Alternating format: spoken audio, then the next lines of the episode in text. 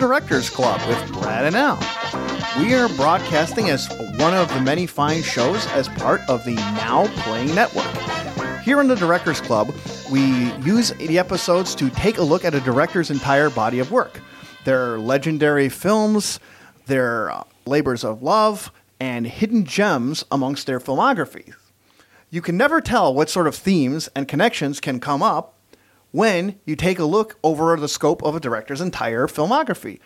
Come join us on the film journey. And what a journey do we have for you today? The mighty, magnificent Orson Welles. You listen, you've been called it many times. You've been called a genius many times. Yes, it's just one of those words, you know. It's one of those words. I suppose there have only been two or three geniuses in a century. We all know who they are, you know. Really? I suppose, yes. What? Einstein and Picasso and somebody in China we haven't heard about, you know. so you, you, you don't accept the. Uh, oh, I accept anything I get. but, but between friends, you know, there aren't many of them. No. And I, I really wouldn't I really wouldn't want to try to edge my way into uh, an elevator that uh, for geniuses only going up, you know. hey, Al, I've been uh, looking forward to this one for a while. yeah, yeah, Brad, myself as well. So, talking about Orson Welles, kind of like our earlier uh, Herzog show, I think we need to go into some biography because here's a guy where every single film is very much informed uh, by the person he is, by his background, and so a little unusual for us. We're gonna we're gonna talk about a little bit of Orson Welles' pre-film life because he had a really really rich life before he ever even got into making movies. He had a rich life before he hit puberty. This is a guy who, who uh, when he was a kid, he met Harry Houdini, and from a very early age, he was considered a child prodigy. His mother was very clear that she did not want a young child running around the house, but more someone who uh, was a little adult. And hmm. he filled that role very quickly. He, by the age of seven, knew King Lear backwards and forwards. By the age of 10, he had written a critique of Nietzsche's Thus Spoke Zarathustra. wow. Well, so yeah, just like how most adults do. so, from as soon as he could speak, he was labeled as a genius. And the context of that is we're going to be talking about difficulties he's had working with Hollywood, working in the studio system, and what that word genius might mean from an artistic point of view, but also from the point of view of how to get movies made. You know, sometimes it, some words can be thought up as like trigger warnings. In other mm-hmm. words, the, the, the act of bringing them up causes these emotions and feelings to just come up in people's heads and come to people's minds. And one of these that trips so many wires in so many ways is the term genius. This is uh, a term that's been applied to Welles like throughout his life. It's part of his legacy. And that word, in some ways, opens doors for people, but in some ways, it imprisons the person being called a genius, and it imprisons, sometimes it imprisons the audience in a way. Like, for example, his work can be thought of as like these unassailable classics, and that every move he makes upon it is just this work of some divine inspiration. But then also, the genius thing works under the studio system. It's kind of a scarlet letter in a way, because it's about a guy who's going to follow to his own beat to the ex- complete exclusion of the collaborative parts of filmmaking.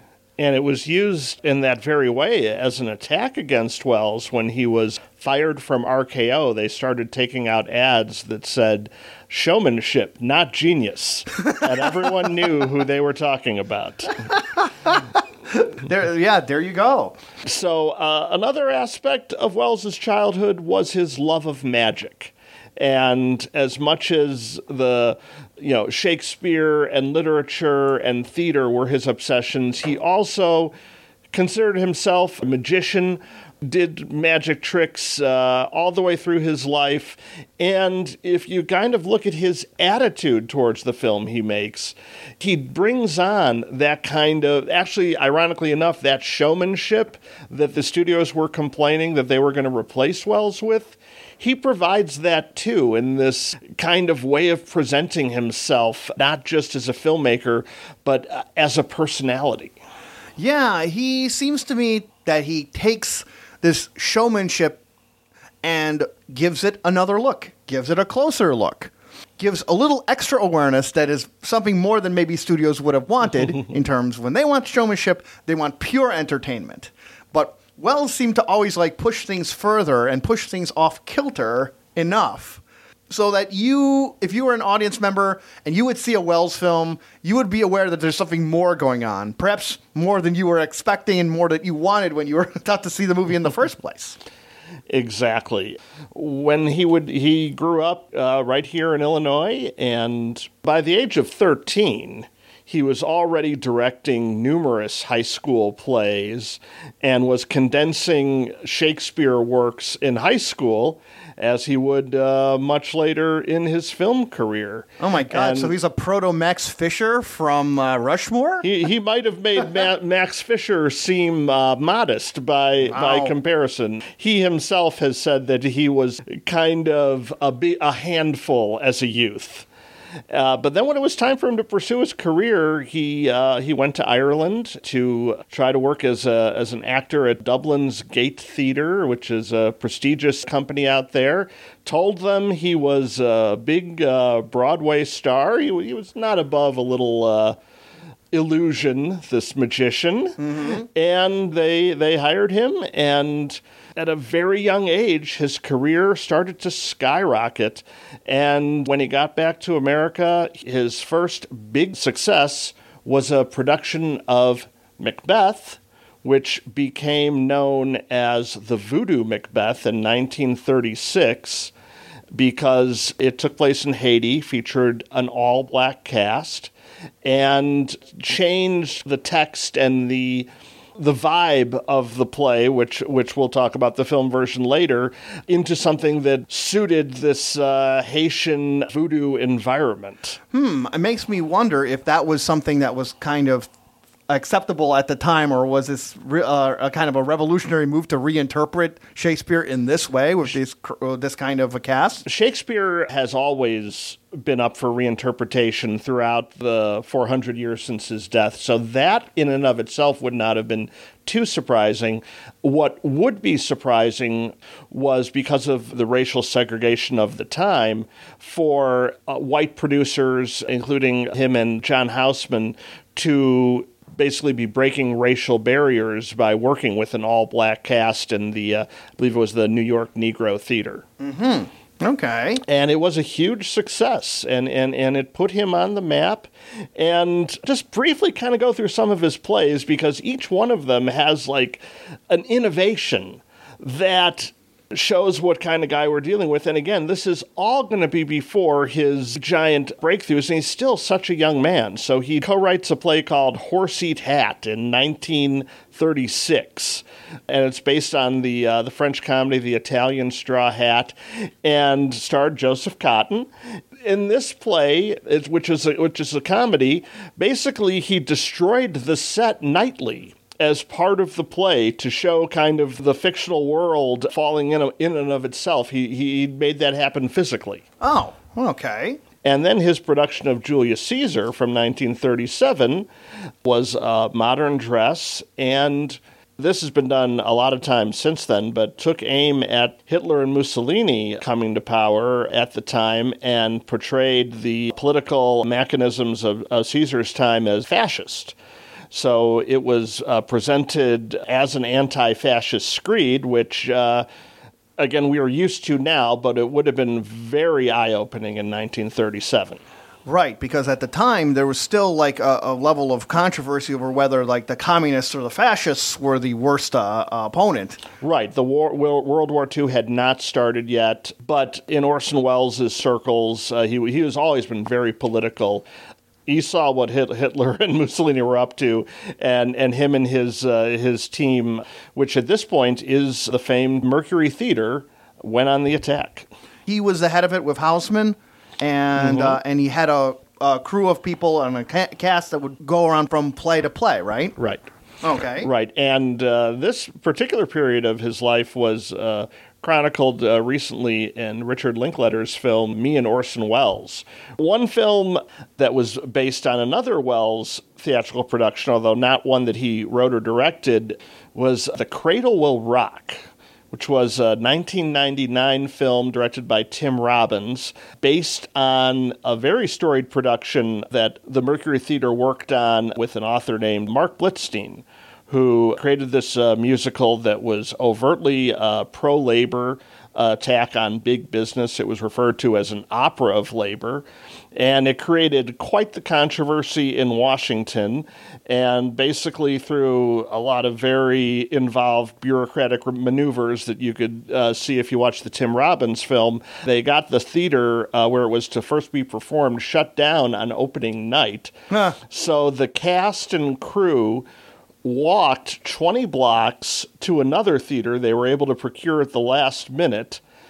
And because of some union regulations couldn't actually perform on stage but sat in the audience and performed the play from the audience.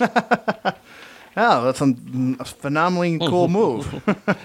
So there's a lot more theater, but uh, but moving briefly on to radio. If you ask people who Orson Welles was prior to Citizen Kane being released, they'd say, "Hey, he's the radio uh, star. He was the voice of the Shadow, the Mercury Theater radio shows." Adapted dozens of classics. Most famously, of course, was The War of the Worlds, adaptation in 1938, which uh, was the uh, infamous Halloween episode presented as a series of simulated news bulletins that uh, people listening to got a little panicky about thinking there were there was an actual Martian attack taking place. His enthusiasm for um, charlatanism, say, or chicanery, like made kind of a nas- made a national incident out of it, as in like people were so convinced by his um, depictions on the over the radio airwaves that they literally called into authorities and announced that they had seen these uh, Martians appearances themselves. Yes, um, and he, while probably was uh, not expecting that reaction, looked back on that incident with much glee at the magic trick he performed there. But he was now prominent enough that he was going to go into film. So his first film is not the one you're thinking because it wasn't a real film. He did a film that was associated with a play he was working on called, both the film and the play, called uh, Too Much Johnson. Hmm. Came out in. yeah. Interesting title. Yes, yes. Everyone can insert their own uh, comments here. and it, it came out in uh, 1938. It's available uh, only in the last couple decades for viewing, but it, it doesn't really make much sense when you're watching it because it wasn't meant to stand alone as a film. What was going to happen was the action of the play would stop and start at certain points, and then bits of the film would be projected in the theater to complement the play. more like a performance art installation thing than an actual film thing that people deliberately see in, a, in independently. Exactly. So if, if you're if you're to watch the film now, you need to keep this in mind, especially uh, that that it would be that the film, which goes a little over an hour, is longer than it would have been in in the final uh, format. Which, by the way, never happened because the theater they were working on could not get their projection facilities uh, in order. Uh, it's basically about uh, Joseph Cotten is the star. It's it's it's a silent film. It's it's a silent uh, wacky comedy in the uh, Keystone Cops style. And Joseph Cotten is uh, sleeping with another man's wife, and he comes in just as as Cotten is, is climbing out the window, knows who it is, is ready to seek revenge, and the entirety of the film is basically an extended chase between Cotten running away and this uh, cuckold husband chasing him through the cities, up ladders, uh, out in the fields, past vehicles, in, in all kinds of wacky comedy manner. Okay, that leads me to wonder on Welles's one of Welles's motifs through the films is that if there's one one major common thread that comes in through all, so many of his films, it is the sheer nerve, mm-hmm. the sheer energy and audacity that you were describing earlier that he gave to his plays. He always would destroy the box that people would go and put him in. He would always rage against it and try to go and uh, put things together while thinking outside in numerous dimensions. Even his more sedate films, I find, like have a kind of audacity to them in the in in the details and in the choices that he makes. You're you're you're so right. That's just never gone. And what that has led to is not only this amazing catalog of films that we're going to discuss, but also uh, a catalog of films that never got made. Because for every project he succeeded in bringing to the screen, even so, though some of them were compromised by studio interference or lack of budget, he has a whole bunch of projects that just never happened. The first one, which was going to be his big film debut was an adaptation of Joseph Conrad's Heart of Darkness, which he was working on in 1940. And the plan was for him to play both the character of Marlowe and the character of Kurtz to show how the journey through the heart of darkness changed uh, the main character. Most of you probably know this, but this uh, eventually did get filmed as Apocalypse Now. But the other interesting thing about this version was that it was all going to be filmed first person so that the camera is seeing whatever Marlowe is seeing at the time. See, that's the audacity that I was talking about. They had already been making films for decades since then, but who would think to do it in that manner? There were already these established rules for how you're going to set up a film, how you set up a scene, how you frame people in a shot. And so you look at that idea that you just said, as we will in so many other Welles choices, for good and for ill, by the way, and mm-hmm. just go, who would think that? but of course, Heart of Darkness never did get made because the type of production it was was going to be a giant expense to the studio, and they were not ready to trust Orson Welles with that story. Welles showed a bit of blithe unconcern with how such a first person viewpoint was going to go at cost for a studio because he had such a great level of enthusiasm for just the tools of filmmaking and what you could do with film. I believe he had a great quote where he said, Being able to create a film is like having the greatest toy set a child ever had, the greatest train set a child ever had, right? And think about that. That is probably informs a lot of what makes his stuff so singular is because he is a person who had all this phenomenal ability and this talent when he started to make films, but he didn't have to go through any of the arduous processes of collaboration and endless compromises that are involved in the mecha- mechanics of making films. Right. Well, Welles has said he started at the top and worked his way down. And that's where kind of our amateur psychology comes into play because we've talked about how he grew up and the genius mantle and what that does to a guy's personality, which is if he doesn't realize that he can be wrong, that he needs to bring in other points of view, then you know you're going to have a certain level of stubbornness that's complicated here because as you as you said, it's led to some of the best films ever made, but it also as you go through his his career, it has worked to his detriment as well. Welles is a guy who is the epitome of both the good and the bad side of the auteur theory. Uh, for for those who don't know, the auteur theory says that the director is the primary creative force behind a film that it's an example of his personal vision and that he coordinates to all the elements of the film to make that vision the idea of an auteur has been in, uh, something uh, continually in conflict with studios who want films to deliver certain things in certain ways. Product. Yes, Yeah. product. Right, uh, right. There's certain consistencies and expectations and so on. And Welles wants to explore his themes his way.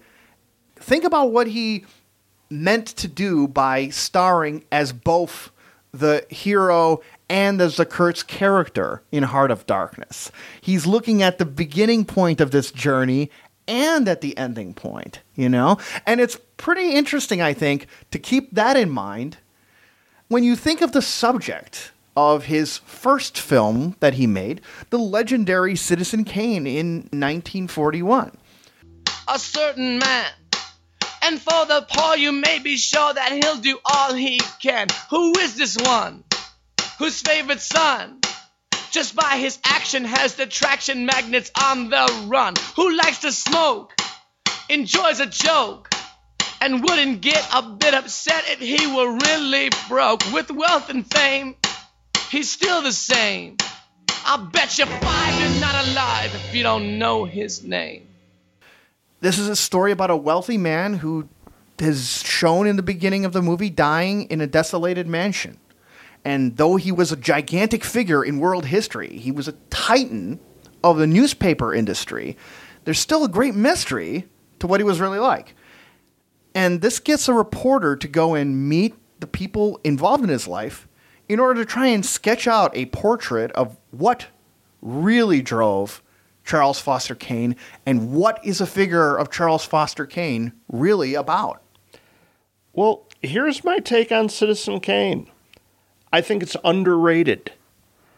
I think hmm. being the official greatest film ever made actually doesn't give it enough credit because what's happened with this honor is a lot of people have been viewing Citizen Kane as a museum piece, as something for film school, as something to work through. And there's a lot of amazing film stuff we'll talk about here, but what doesn't get talked about enough is what an absolute joy and an absolute entertainment this film is. From start to finish, you could watch this over and over and see before your eyes the same uh, excitement that Welles had at his train set that he got to play with, and now we get to enjoy. It I don't know how you call it, magic or miracle or what have you, but this is a case where he is doing so much that he, as a first time filmmaker, had absolutely no idea if the tricks that he would do, the camera moves, the placement, the lighting, was going to work. And almost all of them worked triumphantly. Right. And the first thing he did was surrounded himself by amazing with amazing pros. So he's brought the Mercury Theater cast in with him uh, as the supporting players, and he's got Herman Mankiewicz co-writing the script with him. There's been all kinds of controversy as to who could claim the most credit, but I don't think we're in a position to settle that here. But we can definitely give credit to Gregg Toland, who Welles had the vision to uh, to hire as his cinematographer for creating a look of a film in a way that has never been seen before. and has never been seen before in multiple ways. During the course of the film, you get these moments that could almost be done from a great horror film. Mm-hmm. You have these moments that could be almost be, come from a great noir. You have moments of political satire. You have moments of uh, relationship comedy and relationship drama. Look at the very uh, opening scene when uh, you see a slow pan up from a fence at a, an abandoned mansion that was Xanadu, and and and a light in the window, and and just the way this is shot from its first seconds applies what you said because it is as ominous as anything in Dracula or Frankenstein. It is as mysterious as anything from any kind of thriller at the time.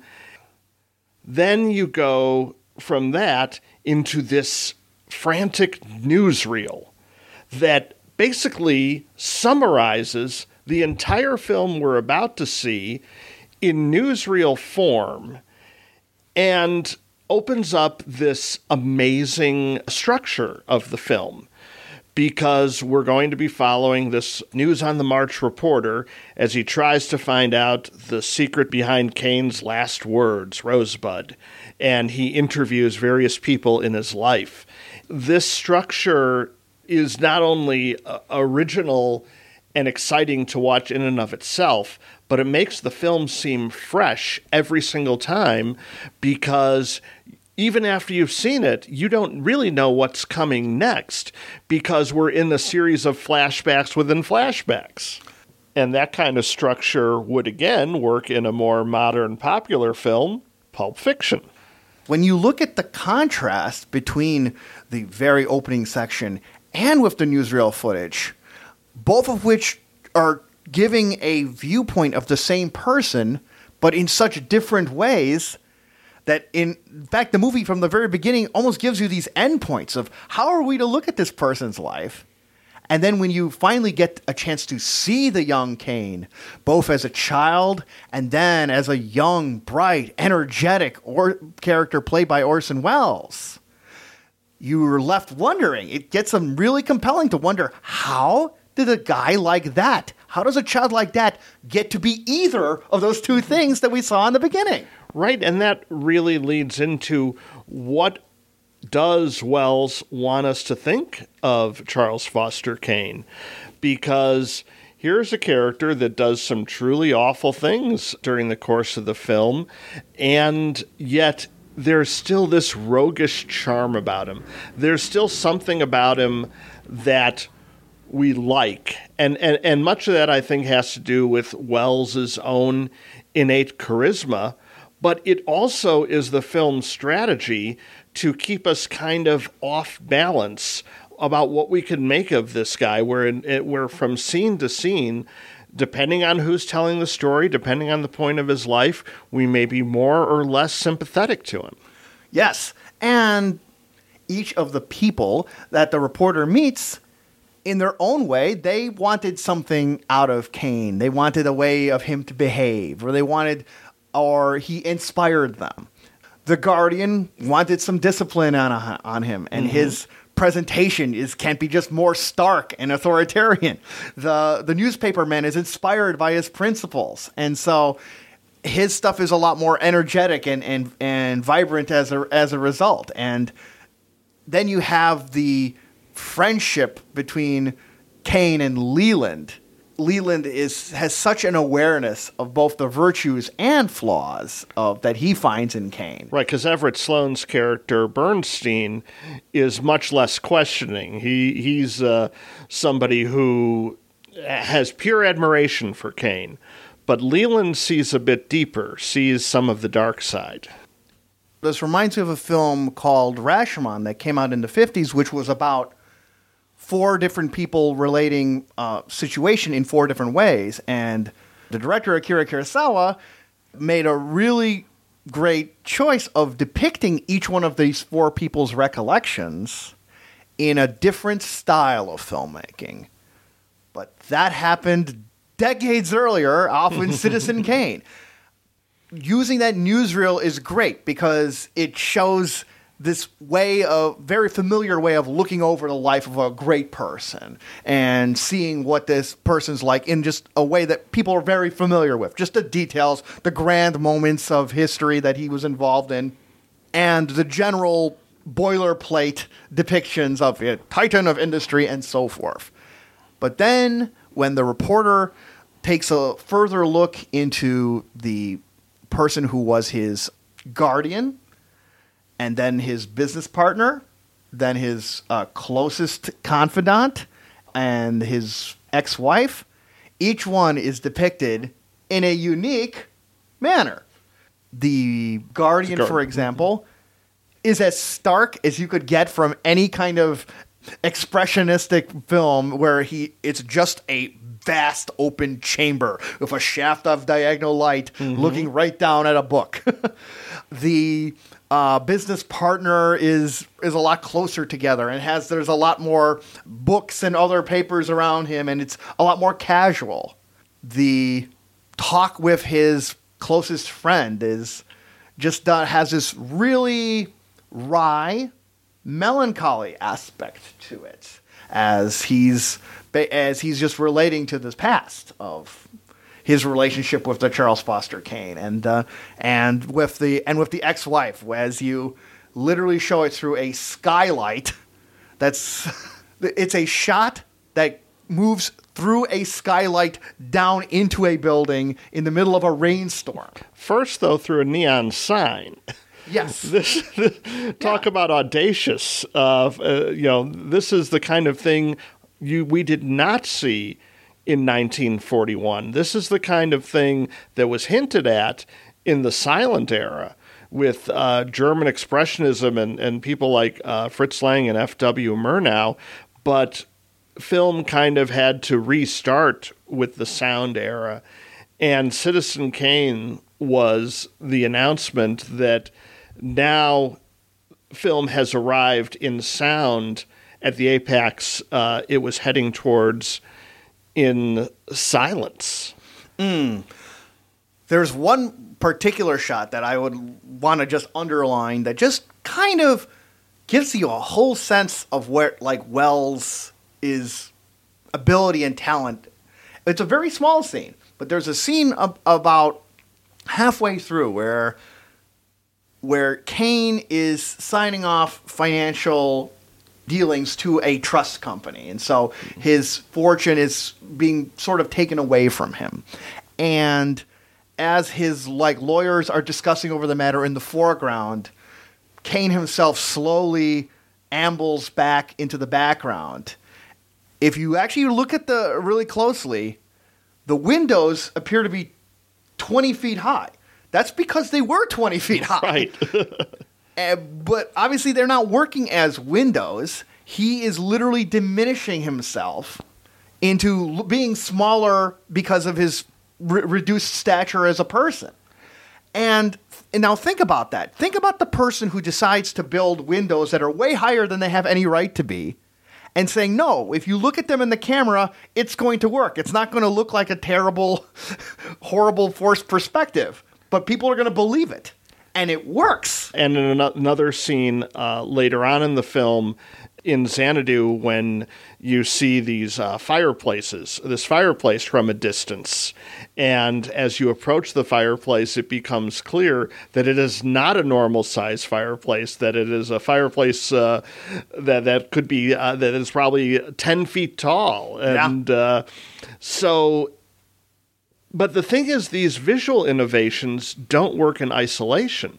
They each one uh, furthers the story and gets us deeper into these characters. So when you have, for instance, cameras placed incredibly low, holes cut in the floor so the cameras can be placed so low, Right. it, it, it creates the, these angles that are not just there for effect, but are there to show the massive ego of Kane's character and are adjusted to show various points at which he's either on a high or on a low until you, you get a, another shot where he's walking past a series of mirrors that reflect him endlessly, one after another.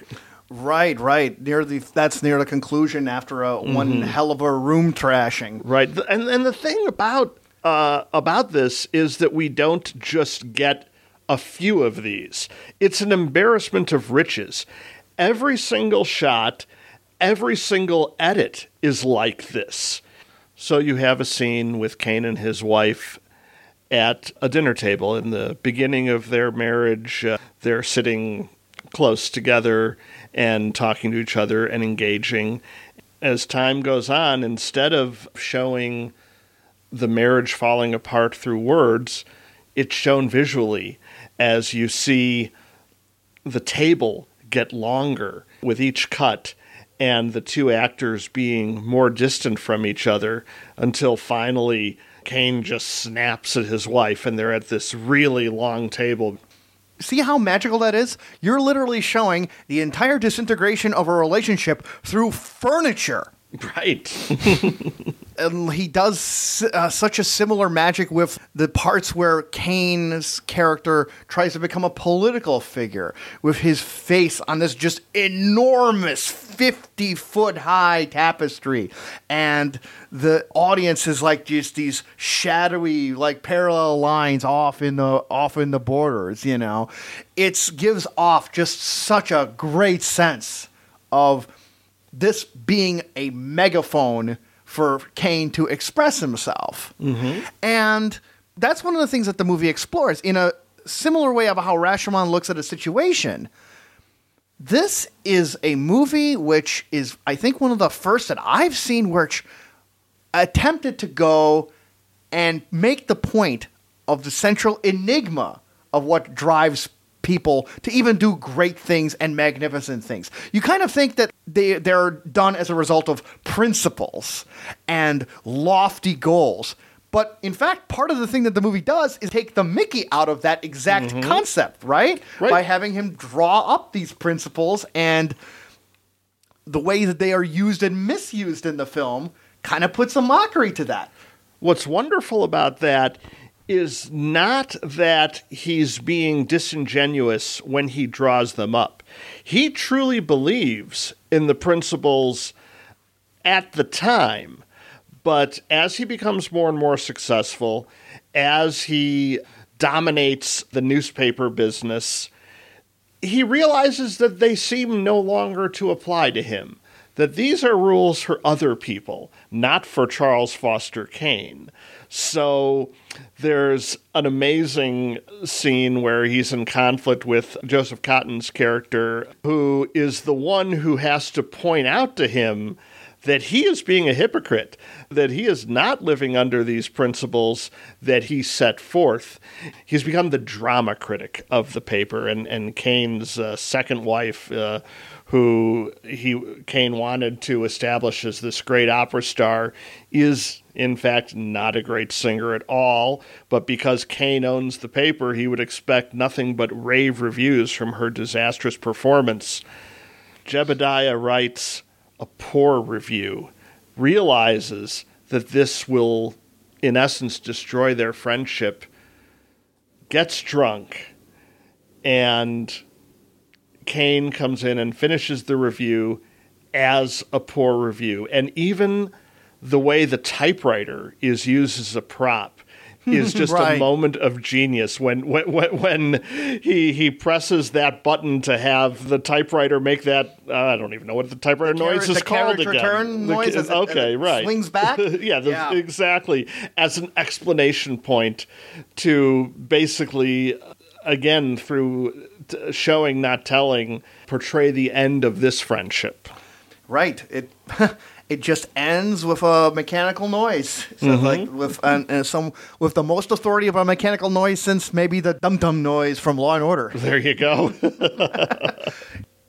and that motion, the carriage return that dissolves Leland and Kane's relationship is born of a perspective on Kane that's brought in just right after when you look at Kane's ex-wife and Kane's attempt to make her into an opera star, despite even her wishes or her even believe in her own abilities to do that.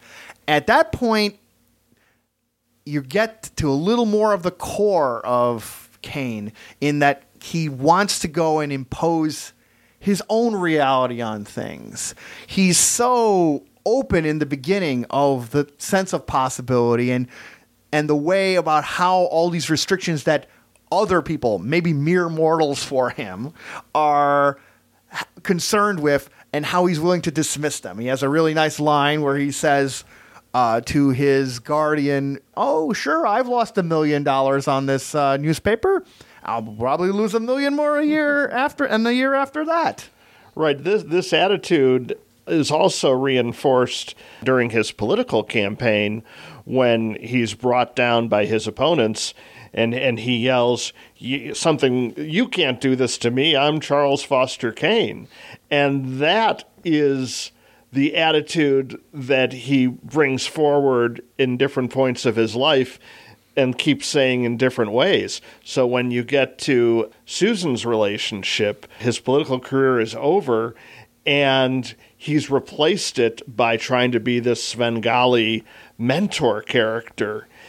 As that creates such uh, havoc on their relationship, he, he doesn't treat her as a person, he treats her as a goal, as a means to an end. And as that leads to the dissolution of this second marriage, he still doesn't understand that the world doesn't revolve around him, that other people have agency. And that's what makes that mirror scene at the end so wonderfully poignant. Does Kane even view people as other people or mere reflections of things that he wants for himself? Like that desire to make his wife a opera star is brought to just such stark depictions through the same whirling that was used to show the dissolution of his first marriage to show the end of his first marriage with the table is done vertically as it swirls to show um, Susan in ever more elaborate attempts to have a performance. And then when she finally has her disastrous performance, it slowly pans up to show the all the negative review from the people working in the rafters. And Kane follows it up by literally w- trying to will the audience to applause by doing the angriest slow clap depicted in motion picture history. and in memes for the last uh, however many years. But that, yeah, that scene where the camera pans up through the rafters is a great example of how the technical innovation of Kane meets the narrative power of this film because that's another kind of shot that we would not have seen until then, that was invented for this kind of film, yet it's invisible to us because it makes so much story sense. Exactly right. The intent just follows through by what we're looking at and what we're trying to wonder and what Kane is doing, what we think he might do next. One thing that really can't be said actually enough about this film and hasn't been said enough is that the Kane is a special effects powerhouse. There was so many things that were invented in terms of depicting things on film that came from this movie. It's now put to use to go and express Susan's plight, which is what on earth brought Kane to think to do that to Susan, at Susan maybe? what what is the motivation for him to try to make her a big star? Well, it might be the same thing that motivates him throughout this film, which is this almost pathological need to be loved without any concern about loving other people in return. And and this is brought out through some dialogue, but but it's very well developed throughout. It's an endless need that can really never be fulfilled. For all the talk about Rosebud being the meaning of his life, it might be this void that Welles is presenting Kane as that's even more resonant in my reading. Hmm. But like you said, he could never fill it. Exactly, exactly. It's it, it's the tragedy of the character, and it's what causes him to treat others so callously, to constantly be elevating himself, to so easily switch from one type of endeavor to the next with the only thing they all have in common this desire to be loved. You look also at the ways that like he self destructs. Obviously, the destruction of Susan's room right after she points out that she's leaving him, but also in how he decides to continue on with his campaign, uh, despite the opportu- giving the opportunity to resign. He just won't be denied to do the thing he wants to do. Right. And in those days, evidence of an affair would have been the very end. There'd be no question what would happen next. But Kane does not give an inch. Yeah. And the film is so good at showing this just on the use of space. Mm-hmm. Not just the furniture, but the cavernous environments. And in the final moments of just the vast array of wreckage, junk, garbage. What kind of a cynicism comes from saying, look at all this amassed work and what did it really amount to? Well, this is another reading of the film, which is that it could be looked at as uh, anti materialistic. You know, we see this man collecting constantly, but not really enjoying anything he collects. He just wants to amass more and more things until you do have that Yeah. amazing final shot of this endless array of boxes that Spielberg would appropriate for his final shot of Raiders of the Lost Ark. Right, right. It leads me to think about one of my favorite lines from The Big Lebowski. And to look at Citizen Kane in the prospect of how the dude talks about Jackie Treehorn, mm-hmm. saying, Man, he treats these people like they're objects and objects like they're people. The movie starts with a place, but also starts with an object. It's a snow globe of something that looks to be his home when he was a child. But unlike those boxes, which are random and rectangular and just piles of rubble, the snow globe is like a perfect circle. Right. And a perfect reminder of a time when he could have been a different person uh, of his childhood. And if there's anybody out there who does not know what Rosebud is, fast forward at this point. But I think most of you know that Rosebud is, in fact, Kane's childhood sled, which I guess is meant to bring back memories of a more innocent time. But I think it's also perhaps less important to the film, to the film's themes than it's often given credit for. Hmm. It's a good structural tying up point, this Rosebud mystery. But there's also a really good argument to be made that it doesn't really explain Kane. That kind of idea of a lost childhood could apply to anybody. But what we've seen of Kane in the various stories told by the people in his life are what we're going to get to know about this enigma more than just this idea of the sled. But despite that, it's such a powerful story structure tool that it helps. You mentioned the Big Lebowski, it helps tie the film together. Nicely put. I am at a loss right now if to really see a movie that was made up until that point, and very few since, that when you really think about Rosebud, if you really seriously think about it, apart from the sort of historical things behind the name, which mm-hmm. we'll get to in a little bit, but think about that in this movie is about a guy and you see this very robust person. Someone who's like moved mountains politically and socially. Someone who's like had this gigantic rise and this gigantic fall. And at the end to point out what's left is a phrase people don't understand mm-hmm. about an object that no one at that point alive would recognize is what it is and a phrase that is not actually heard by anyone. Because when he says Rosebud, we see it as an audience, but we also see that he is alone in the room.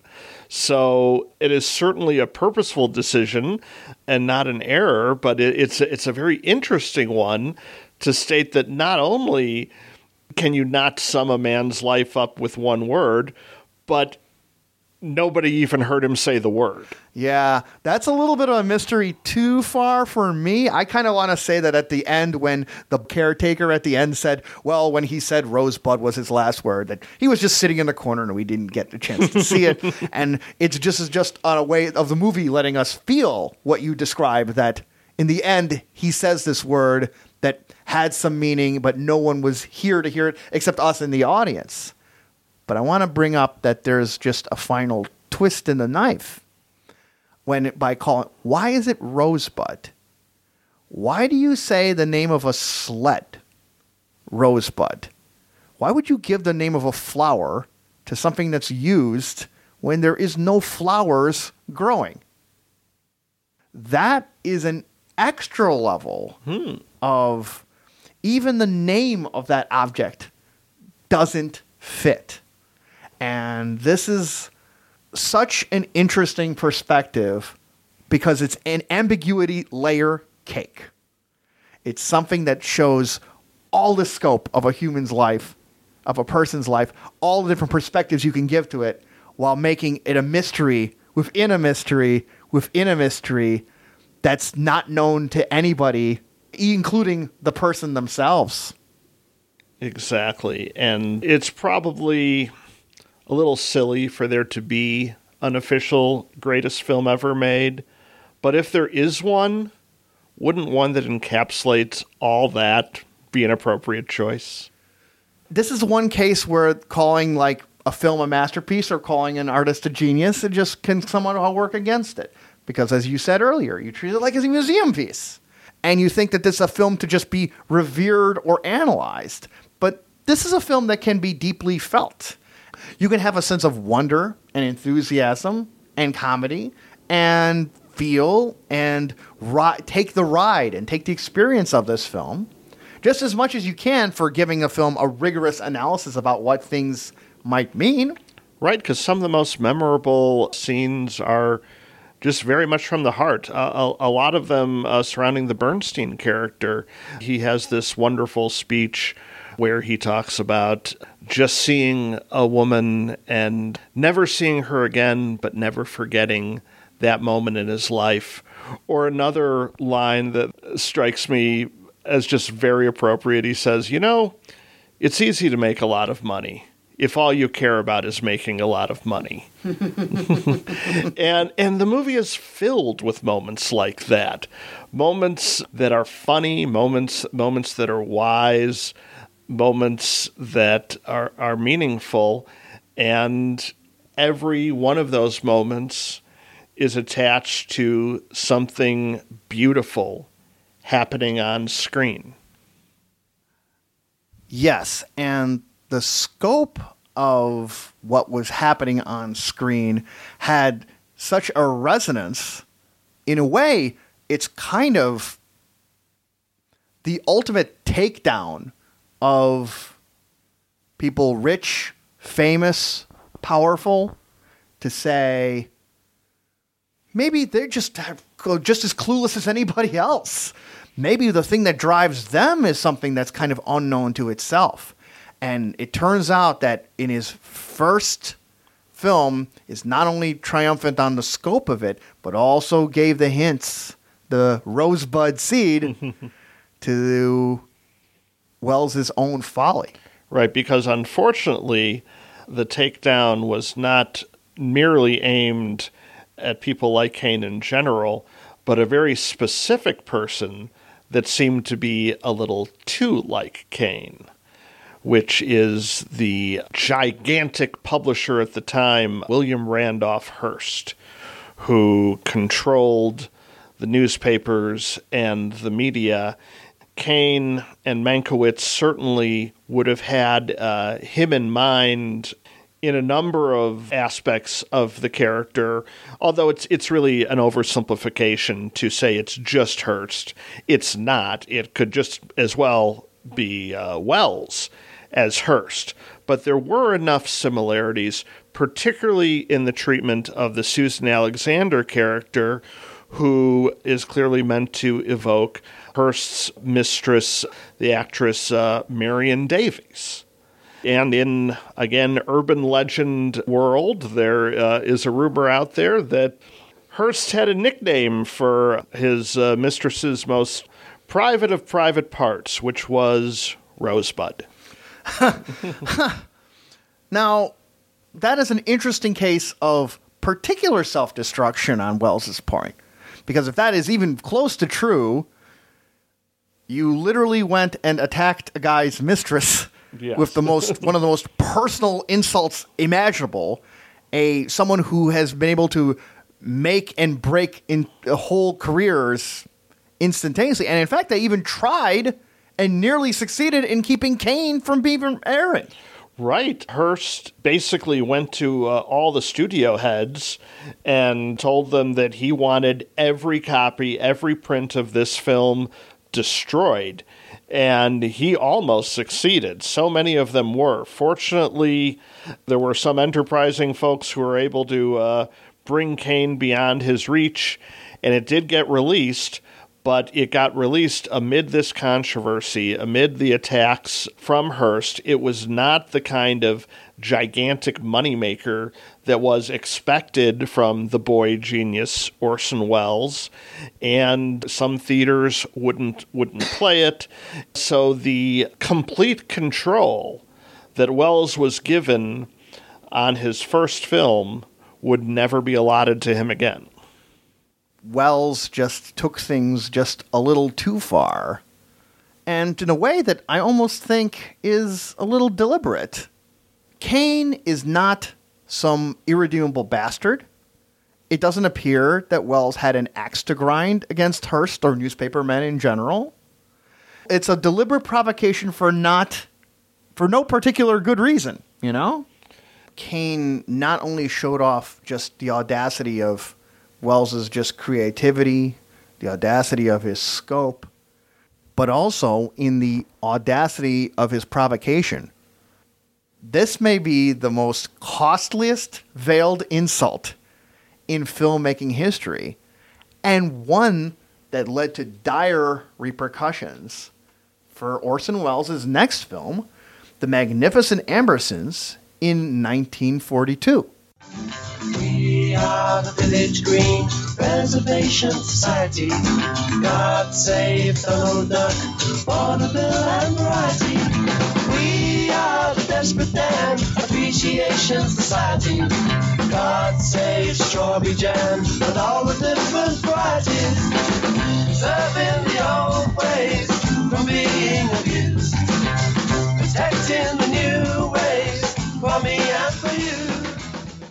Yes, now so Magnificent Ambersons opens on a very nostalgic note, looking at small town life at the uh, start of the 20th century. Uh, we follow uh, Eugene Morgan, played by Joseph Cotten, who is courting Isabel Amberson, daughter of the town's wealthiest family. But she goes on to marry her other suitor, Wilbur Minafer, and has a son named George, who might charitably be categorized as spoiled. Eugene, meanwhile, has become one of the uh, early developers of the automobile, and his fortunes, as well as that of the Ambersons, are explored in the context of the changing times of the society itself. This is a great sophomore attempt, I think, by Welles. While Welles's first film is about the scope of a single person's life over a great distance, over his entire life, here he's expanding it to a whole family. Each of the family members have different motivations and different attitudes towards their place in society and the magnificence that they feel should be their position, especially so in Georgie's case. Right, right. Yeah, he is played as an adult by uh, Tim Holt. And he he's quite the character. He is kind of a little bit like Charles Foster Kane without the charm or the talent. He basically believes that as the uh, child of wealth, everything should be handed to him and all should go his way, and pretty much throws temper tantrums when not. So when he begins to court the Joseph Cotten character's daughter, who was raised in an entirely different set of values, it really sets up a fascinating dynamic of this old style view of wealth as something that's entitling and meaningful in and of itself to the idea of creating something innovative in this case, the automobile, which is meant to represent everything modern, everything that's going to change the times that were looked back on so fondly. And so it's it's this wonderful culture clash as depicted in relationships between characters. And while Kane is a look at this level of regret and searching back and longing, perhaps, for the lost moments of a single person's life, however self involved that might be, Ambersons expands that scope to have the idea of a lost society, a lost culture, a whole lost era of a whole where a whole group of people or a community or the world would exist. It it has that same sense of loss and poignancy that like I think uh, Renoir did in his magnificent war film uh, Grand Illusion. Good connection, and it, it, it's being done visually here as well, because we open with this montage of the way things used to be. It's got the wistfulness of a kink song in its sense of nostalgia. And then it's also physically embodied in the Amberson house itself, which the camera lovingly explores in its shadows and its detail. And you know, you have the old old man Major Amberson, patriarch of the family, and then you have Agnes Moorehead playing uh, Aunt Fanny, who is kind of the uh, old maid sister who can't quite get it together. But again, all these all these interesting characters are portrayed in in the context of this uh, physical environment. Very much so. This uses like the house in that the Ambersons reside in almost has that same TARDIS level scope of showing a society in transition as the recent Darren Aronofsky film Mother hmm. does and uses it to vaster creative effect. You have betrayals, you have unusual alliances, you have great family gatherings and moments of intense loneliness. Even a poignant moment by a boiler, actually. and they're all done through all these different angles of sometimes showing the house in, cla- in a claustrophobic way, sometimes showing it as like this vast expanse.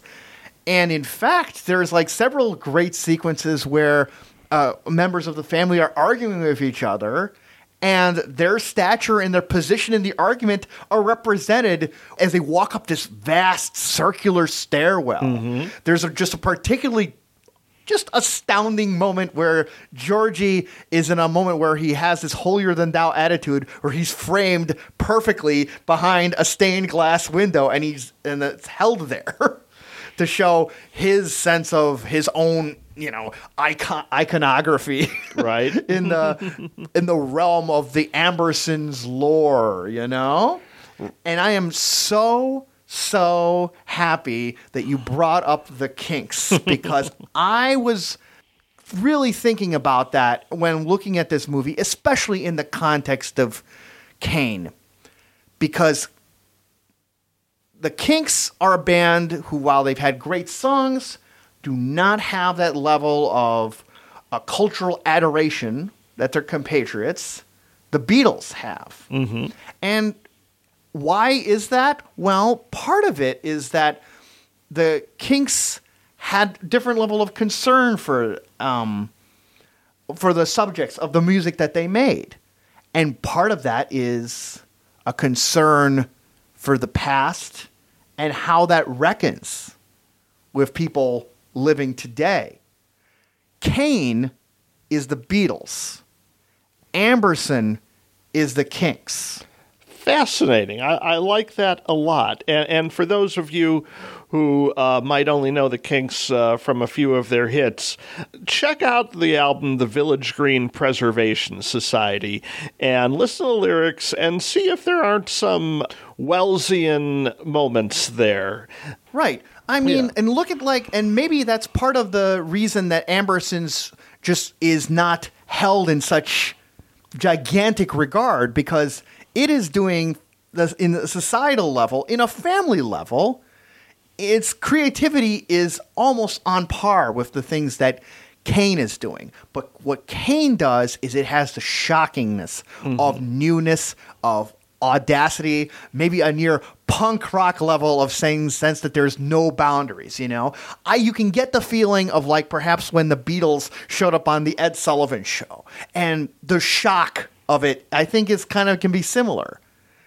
But by mere virtue of trying to do a more nuanced story and a story that's diffused across all these different eras, it just doesn't have the jolt, the sustained jolt that Kane is able to preserve Right. throughout the years. and ba- as based on a book as opposed to being an original screenplay and of, of course the elephant in the room when it comes to ambersons is that it is not the movie that orson welles intended it to be as we brought up uh, near the end of Kane, he had lost Final Cut at this point. So after the completion of filming, RKO stepped in and cut out a good hour of footage. Because it was that- originally going to be nearly over two and a half hours. correct? Exactly. It was it, yeah. There was so much more that was supposed to be in there. An hour of content was cut out, and the ending was reshot completely. Actually, by the uh, editor Robert Wise, who would end up becoming a wonderful director in his own right. But here was utilized by the studio while uh, Orson Welles was doing other things that we'll discuss later. Shot a studio approved ending that Welles was adamantly against, and the original footage was destroyed. So one of the, it's one of the great uh, missing links of cinema is the original ending of the Magnificent Amberson. So we'll uh, we should probably compare what we have and what we could have had. Yes, that that's right. And it's cool, I think, to look at like the just the different senses of places about how Welles looks at places. Xanadu almost becomes a malevolent character by the end of Citizen Kane.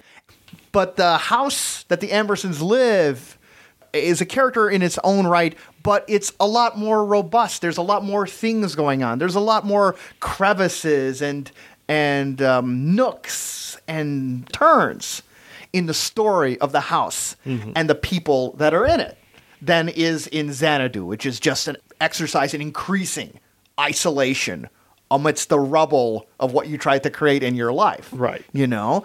And before we get to the, uh, that ending, there is a, a great moment where Georgie is praying because he is at his like last realm of financial resources and he's over in the bed where his mother has passed away at least it looks that way.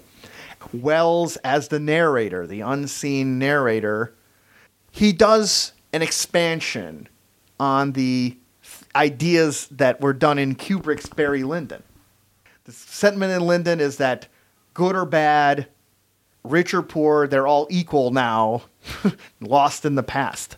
But in that moment, in Amberson's, throughout the course of the movie, the Georgie character has just been this just obnoxiously entitled brat, and everyone in town is focused on one particular aspect of that family. They may like or dislike other members, but they want Georgie to have his comeuppance. They want him's comeuppance. And the narrator says at that moment that he has had his comeuppance, but everyone who had wanted it was either gone or they'd even forgotten, which is kind of, isn't that the ultimate mm-hmm. kind of re- a weird sort of revenge in a way, right? And then it fades out. And that's the last moment in that house. So I guess it's the last moment of the Ambersons' magnificence. Uh, of and of Welles's film, because the moment what will proceed will be something that is not Welles. right. Now, George has been on record as being very much opposed to the automobile. And in what brings a little irony to the table, George gets into a car accident. We are then brought into a uh, very anonymous looking hallway in which Joseph Cotten and uh, Agnes Moorehead have been visiting uh, George in the hospital, who is uh, recovering, and uh, they basically, with dialogue, provide us a happy ending where George is going to be great. He's going to marry Joseph Cotten's daughter, and everyone is going to live happily ever after. And that's that's the movie we have. The movie we could have had ended quite differently. It did have the accident, but the focus is that is shifted to uh, Agnes Moorehead's aunt Fanny, who uh, suffers a nervous breakdown, and there's a very uh, dark scene. This is all stuff that has been described, none of which uh, still exists, but we see her in a rocking chair, basically in an almost catatonic state as as a comedy record of the time plays. Then we have a series of long tracking shots of George uh, wandering in the old Amberson household, which is now shown as decrepit and falling apart and a uh, an empty shell of what it once was. You know, we can only imagine what these scenes will look like, but considering how amazing so much of this film is, it's a question out there is how much better could the film have been if it had been allowed to end with Welles's vision? See, the ending doesn't really bother me that much because while I can't say that Robert Wise quote unquote screwed up, his filmmaking is so incongruous to what Welles has done up to the up to this point in the movie that it becomes kind of dismissible in my head. And all the great qualities of the film up to that point um, override the idea that oh at the ending is something you know it it comes across to me like almost it could have been a big black scene missing title card. Mm-hmm. And and so i'm not it doesn't diminish or ruin the film to me in in my feelings about it. However when i think of like all the expanded scope and the extended ambition that you was implied in the beginning of Amberson's, what I really regret is that hour or hour plus of footage that was cut. I just think about like how Welles expanding his palette, but at a same level of creativity and inspiration that did Kane, but with an increased perspective. My God, what could that have been like if he had an extra hour and an extra level of control to work with? Yeah, what what we have is very special, but you know what could we have had? And uh, that brings up the question: Is where was Welles through all this when uh, when his uh, movie was taken away from him? Yeah. Short answer is he was fired by RKO.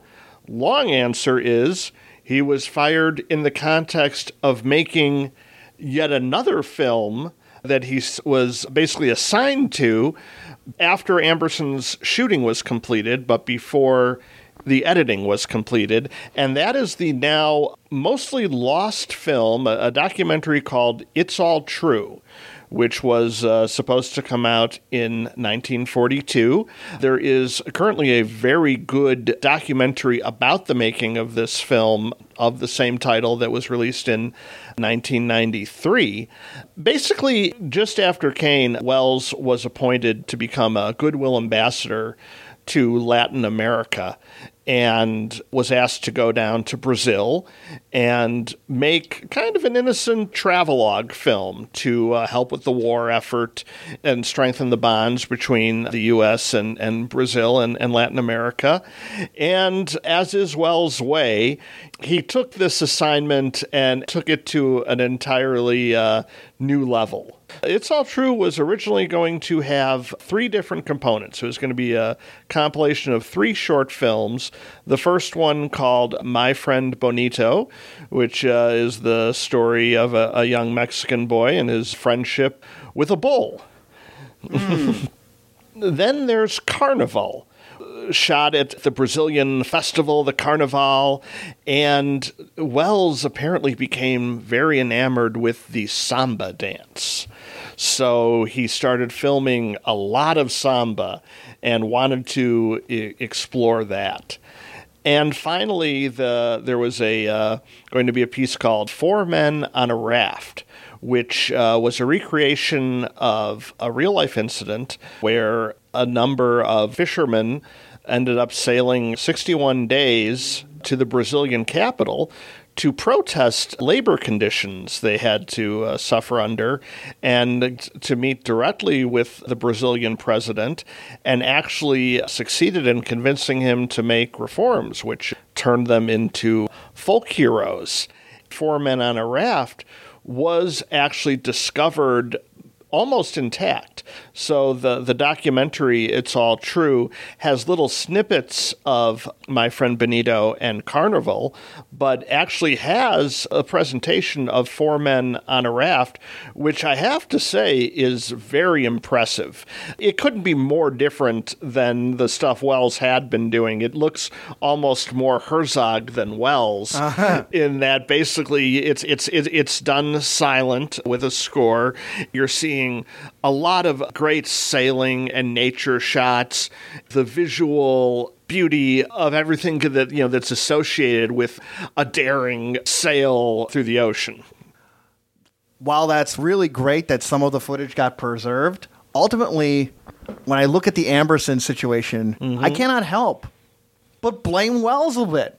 Obviously, like he didn't it was not his choice to get the movie yanked away from him, but at the same and while you can be definitely enamored by taking all this great footage and you're saying this, this I can make this samba look magnificent and be, and have this raft story be so inspiring, but you still haven't finished your other movie. Right. Okay? Brazil will still be there. Go and film your samba movie after you make sure that the film is is cut, it's in the can, and you are there in person. But the fact that you thought that you were going to be able to go long distance and ed- and edit the movie from another um, side of the equator is just such a real lapse of judgment, I think, for Welles. I mean, you should have either not taken the gig, or if you couldn't, get the gig done mm-hmm. and then mm-hmm. get right back to go and make sure that your film, which is which had a more ambitious scope and knowing the kind of dire danger that your previous film had been involved in, you should have like been more careful. Right, and RKO had it out for Welles. So with Welles out of the country and the Citizen Kane experience already putting him in disfavor with the studio, they took this opportunity to ensure that the art film that uh, Welles wanted Ambersons to be would become the more commercial property through the removal of Welles. Yeah, uh, but I mean, this is something that Welles was totally aware of, right? Mm-hmm. And I mean, there, there's no a... good decision making on anyone's part here. Yeah, especially yeah. in retrospect. And I know it was a power play, but they destroyed the footage you know, so many lost films have, have been found and restored. Uh, we're still finding uh, bits of Metropolis to this day. Yeah. But unless there's a real surprise in store for us, um, this footage is gone. as is most of it's all true. So we, we don't really even have that in any kind of complete format. So it was absolutely a situation now uh, where how is Welles going to operate in the context of Hollywood? And he did decide he wanted to with his next film. Yeah, the next film is an interesting example of Orson Welles trying to behave. A film called The Stranger from 1946. We all fall in love, but we disregard the danger. Though we share so many secrets, there are some we never tell. Why were you so surprised that you never saw the stranger? Did you ever let your lover see the stranger in yourself? Uh, it's a story that starts off with a mysterious skittish person let out of prison. But uh, he's not the stranger. he finds himself, though, pursued by an even more mysterious figure who is smoking a pipe. Now, that guy's not the stranger either. it turns out that he is, in reality, a Nazi hunter, and he is hunting for the real stranger who is posing as a prominent teacher in a small northeastern town. Right. Uh, and there's not much uh, mystery as to the identity of the fugitive Nazi. It's pretty much established right off the bat that it is Orson Welles' character who has ingratiated himself into the town, gotten married, and become a, uh, a, a prominent person in this uh, small town community. The Nazi hunter is very well played by uh, Edward G. Robinson in one of his rare uh, hero roles. It's really nice that you say that because his role is a very kind of rare heroic role in that he does behavior that's pretty rare for what we expect to be a hero. This is uh, the most practical Nazi hunter we've ever seen because it's a guy who is incredibly frank about what he want, needs to do to capture this guy. Like there's a moment where he tells the family that there's no good way to say it. Your sister married a Nazi. and there's a moment later where he just completely matter of factly mentions, well, the best way to capture this guy is to use his wife as bait, and which is a really good chance he'll get killed. And he goes to say, Now, what I have said may appear pretty blunt, to which everyone would be in complete agreement. Yeah, that's pretty blunt. But if anyone can sell that, it's Edward G. Robinson. Yeah, Robinson does lend some gravity to the situation, but it also, I think, speaks to how this is a post war film, and then the idea of rooting out Nazis was still so much on people's minds. That this isn't treated as a ludicrous point of hell no, you're not gonna like pimp out my daughter to get a Nazi. Well, there's even some, and I believe this is the first time this uh, was seen in a Hollywood film, some footage of the concentration camps. Yeah. Because, you know, at this point in 1946, uh, it would have been such a fresh memory of World War II. Yes, that's right. It was very much on people's minds, and they figured whatever needs to happen. But in that context, it is a mystery of where the where the mystery is not who is the secret Nazi, but it turns into this pretty strange dark comedy about what does it take to stand by your man. Of course, the wife is in no way wanting to hear any of this. So a lot of the a lot of the film is uh, is each character slowly kind of getting ready to understand the situation. But to uh, differ with your use of the word comedy in relation to this film, because one of the things that I thought was a drawback is how mostly humorless I, I found it, especially compared to a similar film that had come out just three years earlier, Alfred Hitchcock's brilliant Shadow of a Doubt. Also about a a killer making himself at home in a small town, and ironically, considering our discussion in that case, played by uh, Joseph Cotten. But I kept thinking about Shadow of a Doubt I, as I was watching this. It, it might play better if, if you hadn't seen Shadow of a Doubt. But aside from one character actor played by uh, Bill House, who's this druggist who keeps uh, entrapping the town to play uh, checkers with Yeah, him, right. uh, I was just saying to myself, considering a lot of the dark subject matter that's being dealt with, but the context of the small town would provide a lot of opportunities for humor that I just found were not there. So, what you have, I, I think, is a film that's still solid. It's still a good film, but it doesn't have that Welles touch of the first two films that takes it to the next level. It doesn't provide uh, the kind of rich personalities, characterizations that we know he can, and that may be the result of him wanting to appease the studios. Hmm.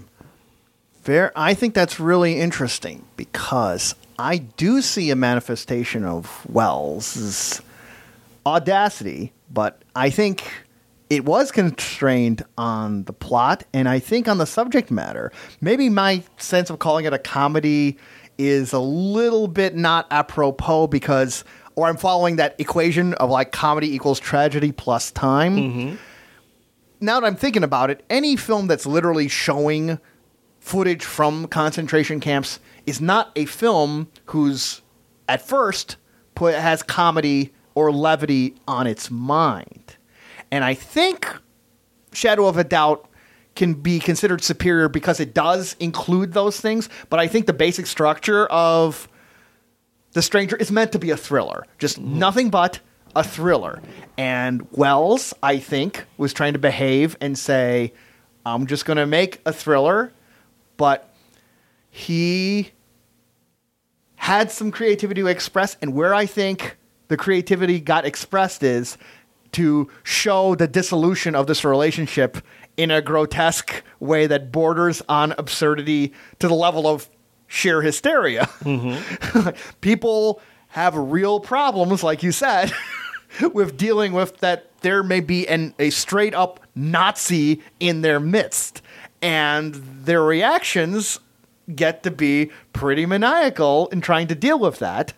And especially in the case of like Loretta Young's character and the way she expresses loyalty to um, Orson Welles' character. This really manifests itself in the way how like Loretta Young's Mary character uh, deals with Welles's character in their relationship. Welles, I think, manifests this mania in his own persona too, where his character just keeps getting sweatier and sweatier, and the closest become closer and closer, aiming more at the chin level. There is one straight up funny moment, which maybe people took the took in a bad way, where he is setting up a scheme and he's hiding in the the nearby uh, drugstore seeing that someone will meet their demise. And he's just doodling on a nearby pad and then he suddenly realizes he's inadvertently drawn the swastika. And so he just crosses it out and eventually just takes the whole pad takes the whole piece of paper. Right. There, there, there's a lot of Welles as an actor here is really playing broad. Uh, you, you you at no point really get the sense that he's doing that good of a job of, of hiding his evilness. Yeah, that's right. Yeah. Yes, exactly. He's he is so on edge at the ver- at the very from the very start, and um, even when he meets up with his like former um, uh, uh, associate. Uh, there's a, a, a sense of hey, let's just go in the woods together, where you know automatically that nothing's really good gonna good gonna come of his uh, uh, soon to be ex friend. Now, now, one thing I like about the characterization that is, though, his obsession with clocks, because that manifests itself not only in clues that he projects of his discomfort uh, uh, as the stranger, but also allows for a pretty exciting climax in the town clock tower. Yes. He takes like the imagination that he uses with Amberson's house and puts it in even smaller space. This is this kind of reminds me of what Hitchcock did with the windmill scene in Foreign Correspondent, because in this enclosed space, there's such a labyrinth and like an Escher feeling of like of gears and and weird angles and crazy stairwells. And among these are these moving statues with these pointing swords that are mm-hmm. all moving around in this just clockwork labyrinth nightmare like attic, which is where he where Welles finds himself in. And that's where I think he is where Welles's creativity reaches like its its full flower, I think, at the end. That that demise is so over the top ridiculous. Mm-hmm. And just the denouement it's so stark in a way that the film up to that point has not been has been straightforward but when you finally get up to that clock tower like it starts off with like loretta young in maybe the ultimate gesture of perverse loyalty goes up the stairs to the clock tower into something that at that point she's already figures is going to be her demise and it reaches this really weird shot where the camera shows her holding on to the arm of Welles, and you see a 40 foot descent. Now, you might be wondering, why did the, how was the special effects behind it? Only to find out that, in fact, it wasn't a special effect at all. That's really a drop. She's not harnessed and literally she is putting her entire trust in the arm strength of Orson Welles to keep her from getting hurt from a giant fall. But it is a pretty striking shot when you Oh, see well, it. all Yeah. right. so it all worked out, right? Uh, yes. Welles is almost incapable of creating a boring shot when it comes to spectacle like this. Th- This is the kind of filmmaking he lives for. So even in a project that may not have been that personal to him, that might not reach the heights of some of his other works, you still have these amazing instincts that Welles brings as a director coming through. yeah, that at the very end, it just gets very, very feverish, very, very claustrophobic, um, more intensity out in the last five minutes, and more craziness in the last as whereas the clock thing that's been his concern all throughout, the Welles's character has been throughout, proves to be his ultimate undoing. And what more spectacle can this town have than what happens with Welles, you know? what we talked about earlier about Welles's over the top nature. I mean, in a sense, I that's where I guess a lot of the comedic things happen for me. It's just just seeing him act ever more antsy and just normal situations and just trying to deal with people and very clearly obviously broadcasting his guilt like a shining beacon at every moment just seems quite amusing to me about how absurdly unconvincing this guy is as not a sinister figure. And as we'll discuss a little later, Welles will eventually perfect the villain portrayal. But first, he's going to do a little bit of a, a 180 from the relatively uh, conservative, for him, style of The Stranger into possibly the nuttiest movie he ever made. Possibly, yeah. The ending of um, The Stranger, it's just a little glimpse, and then brings full flower in his next film, The Lady from Shanghai in 1947. You know, the nicest jails are in Australia. The worst are in Spain. What law did you break in Spain? I killed a man. Just now, you almost killed a girl. Is there a law against that? Try it. You won't like the jails in America. So they put you in jail for murder in this country? I didn't think so. There was a man killed his wife in Frisco last week. She'd gone to the icebox for a bit of supper. He thought she was a burglar, he said. He shot her five times in the head. This film is about an Irish sailor played by Welles, badly, who finds himself enchanted by a woman and joining her and her husband on a yachting trip.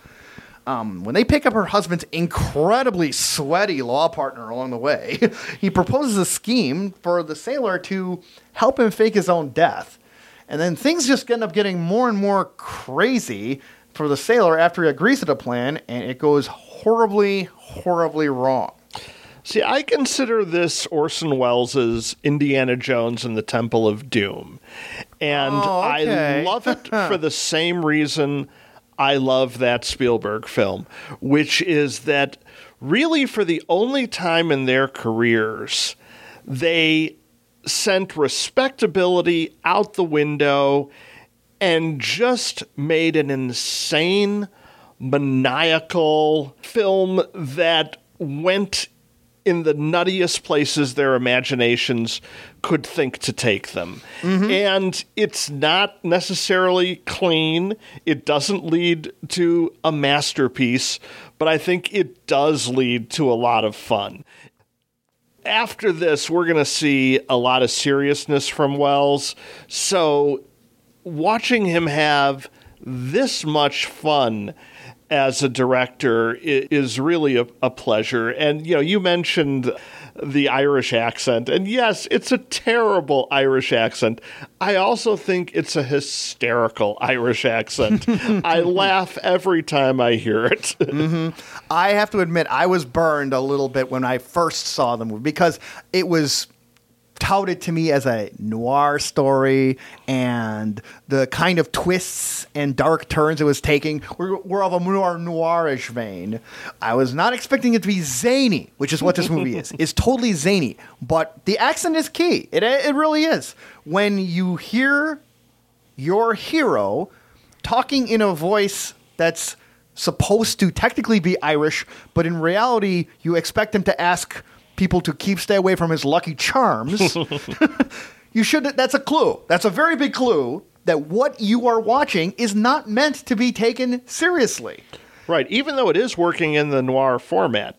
Rita Hayworth is there as the uh, the Femme wife, fatale. the femme fatale, the wife of the powerful lawyer played uh, by Everett Sloane from And his uh, crutches. and his crutches. Yes, he is uh, not since Richard III has a disability been used to portray such menace. And, and Everett Sloane deserves a lot of credit here after playing such a kindly character in Kane. He really does bring uh, the evil in this one. So you you do have the, the noir tropes.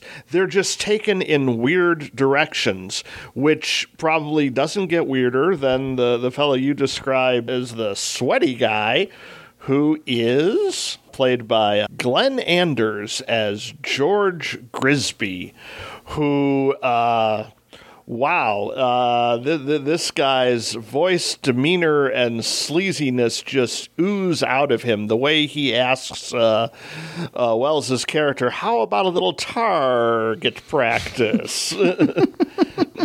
Everything this guy says and everything he does, that was the thing that yanked me way out of the movie completely.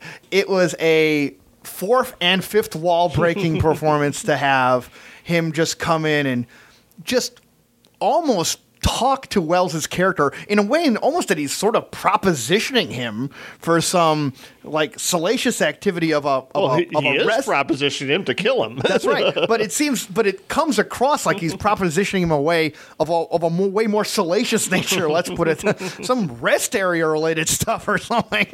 And is enhanced by the direction of Welles of this guy who is he's always sweaty. His lips are trembling. His eyes are just beady and just always have these eerie, horrible glow about him.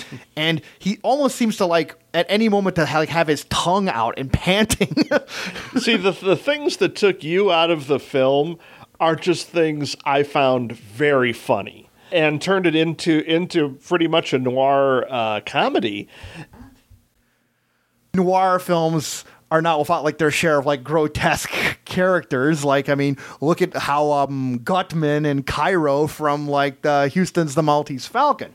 But oh my God, Grisby is just this like feverish, demonic, weird force of greaseball nature to me. And also, that kind of ties me in on what also just ru- helped ruin the movie for me on that was that his presence is so so potent about how disgusting and sleazy and disreputable that he is that up that when Welles's O'Hara character actually agrees to anything this guy does as opposed to running for his life in the other direction that I, who up to that point was believing in the steps of the noir story, and while thinking like Welles's character is a bit of a chump, and obviously he is doing a lot of this out of adoration for the femme fatale, you know, but you don't agree to whatever this guy says. Well, well, he even he even says outright in his uh, Lucky Charms accent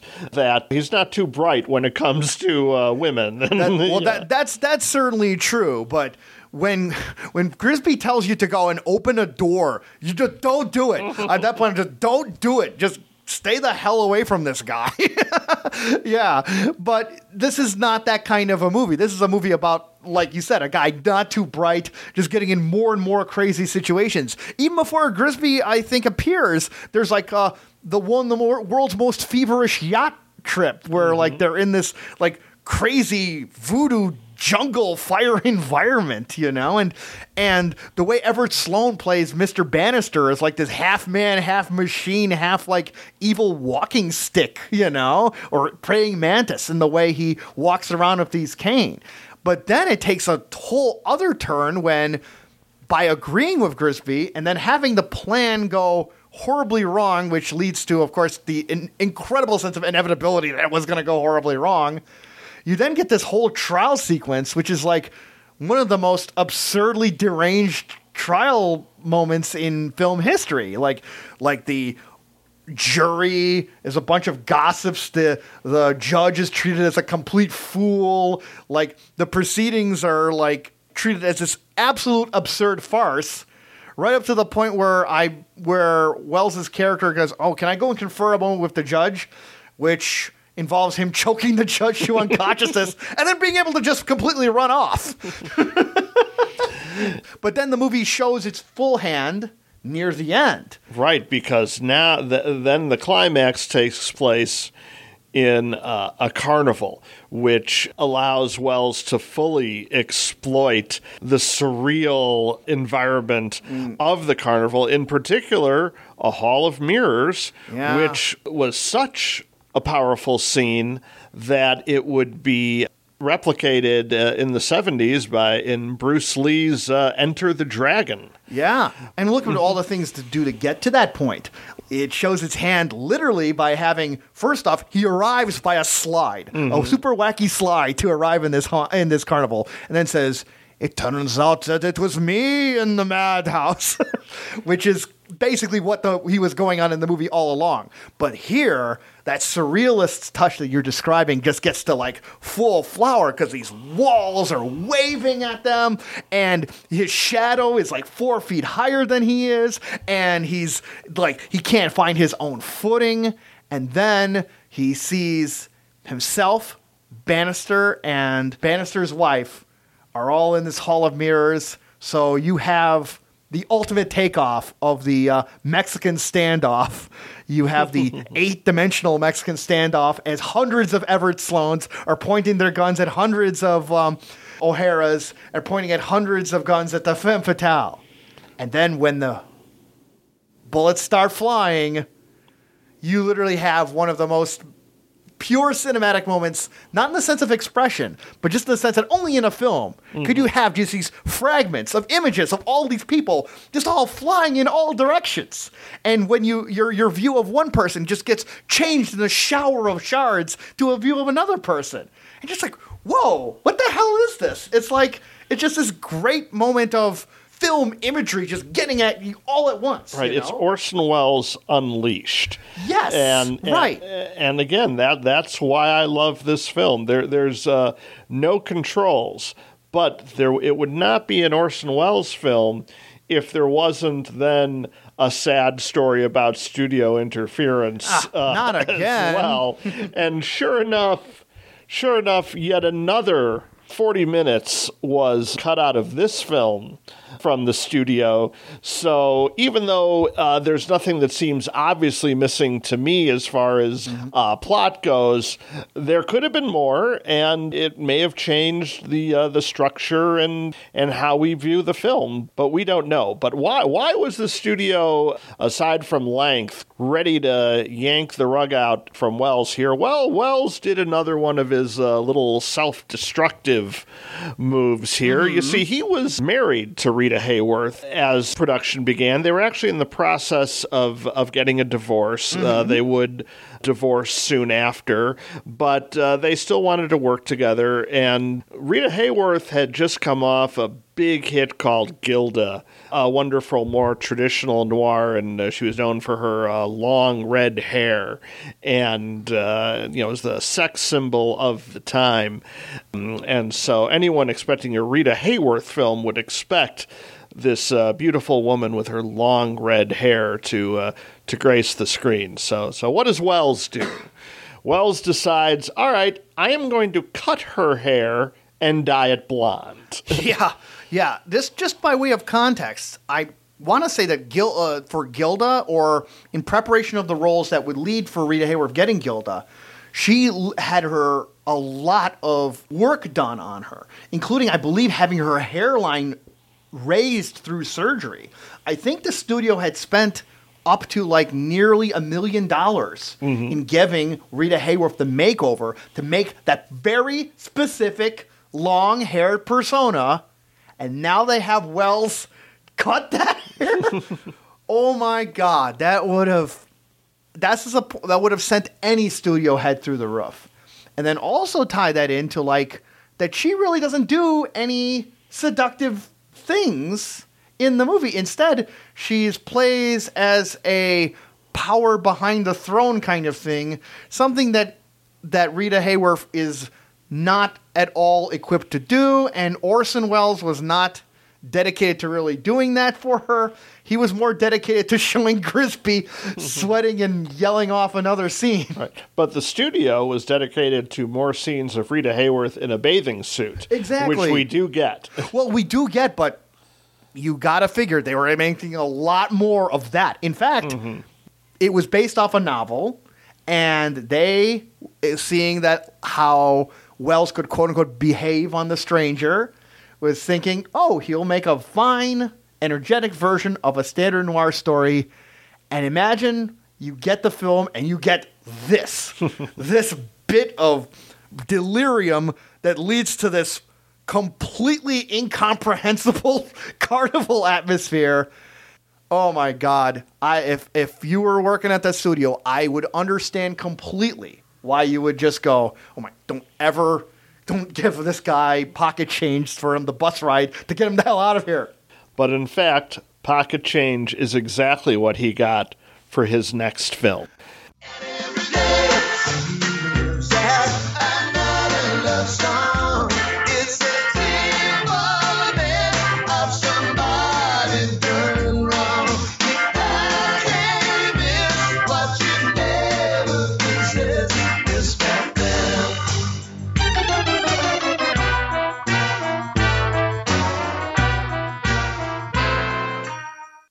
Which is the first of Welles's Shakespeare adaptations, Macbeth, or if you're superstitious, you may want to just call it the Scottish film. it it begins with Welles's uh, title character and uh, his fellow soldier Banquo after having won a great victory in battle, receiving prophecies of uh, power and kingship by uh, three witches. Macbeth's ambition, not to mention those of his wife, will reach tragic heights in one of Shakespeare's darkest tales. Wouldn't it be super ironic if one of those witches was played by Agnes Moorehead? just full disclosure when i'm not being a film geek i, I do have a little uh, part-time gig as a shakespeare geek so when we talk about the three shakespeare movies i'm going to come at it from a little different angle Start, starting here because macbeth is one of my favorite uh, Shakespeare plays, Okay. but also one of the most popular because it is just so immediate. It's one of his shortest plays. It's really hard to screw up Macbeth. Which, which doesn't mean it hasn't been done if you uh, see the more recent uh, Fassbender film. Here, Welles is working with just about zero budget. Most of the action takes place in caves, some of which look like the Bat Cave, uh, made of Right. uh, some kind of porcelain or whatever. Yeah, I was sort of getting an impression of like that the Gorn and Shatner would be fighting it out on the other side of some of these sets. Right, right. So here is, you know Welles is returning to the uh, the play that was his first great success, but now in what will be uh, his last studio project for a while. Uh, has to do it with with no money, and you know what? I think he does a pretty good job of it. He brings what Welles brings, which is the expressionist photography, the the the look of Macbeth is filled with the kind of shadows and angles and uh, evocative directorial touches that Welles has been bringing all along. Is it the definitive Macbeth? No, I, I don't think it's that. But but the, the, the thing is, Macbeth, I, I think Macbeth is such a strong piece in any context that when you add the visual flourishes, you end up with with a highly entertaining film. Now we're going to have a some pretty distinct perspectives because we have two very different origin points. I am very much a Shakespeare neophyte. Macbeth turns out to be one of my favorite plays of Shakespeare, but I only know of about five of them. and a lot of what I really like about Macbeth and I've grown to love about it is because of all the different film versions of Macbeth. And I think my favorite Macbeth is ironically the one that doesn't use any Shakespeare dialogue whatsoever, Throne of Blood by Akira Kurosawa. That is my favorite as well. That is a masterpiece. I think this is a great film, but it's not a film at the level that, that Kurosawa is working with Throne of Blood. So, uh, we'll, Well, we'll- we're talking yeah. about the difference between a production that could afford thousands of arrows in Right. a climactic scene versus a film production that couldn't afford one of them. And the other difference being Kurosawa applied the story to Japanese culture and did not use uh, the original Shakespearean language, but his visuals at that stage in his career were so powerful that watching scenes like uh, Birnam Woods coming to life uh, with Kurosawa is almost the equivalent of the Shakespearean language. So no, we we don't have that level in this situation coming from Welles, but we do have a director who has shown a clear love of Shakespeare, a love of the material. He does two kind of opposing things here. He he makes it more specific by giving everyone a Scottish brogue to place the action much more clearly in Scotland. But then, as a mm. result of not having sets and so much of the action being filmed in these dank caves, it actually adds to a bit of a timeless quality because, based on the visuals, there is no historic time and place that this is being set. It's be it looks like it's being set in some kind of netherworld. That's right. This movie is the first film of Welles's filmography where I get at least this equal combination of awe and regret because when you see it, you're seeing the same kind of creativity that he was able to do with Ambersons, what he was mm-hmm. able to do with Citizen Kane, that he was able to let loose and fly off in all directions in Lady from Shanghai. But he- here, he's doing it with just the most scant lack of resources, and yet he's spinning it into interesting situations and compelling drama. And so you are so aware that he is spinning gold from the barest wheat imaginable. And on the one hand, I'm just amazed. But on the other hand, I'm like, oh my God, will, will you just give a brother like a check for $10,000 so it can make the movie look twice as good? but what we end up having looks really damned impressive in its own right. And uh, so much of it gets brought upon like his just super creative look of focus, deep focus, mm-hmm. and perspective. That ability of having things happen in the foreground and in the background that he did to such great effect in his first two films just come across to just inform what happens in the for the characters and their situation in such a great intrinsically creative way. To just give one example, Lady Macbeth, spoiler alert, is the person who helps drive her husband to commit this act of treachery. And at a point where she is having her speech, it film it's filmed with Macbeth taking up most of the frame off one side of the image. But in the back, there's a long parapet, and it actually has Lady Macbeth walking on it.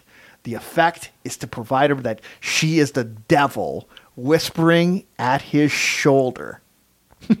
That's just one of Right. many examples where where people are standing, walking, ascending, and descending are tied in so beautifully to the events of the story.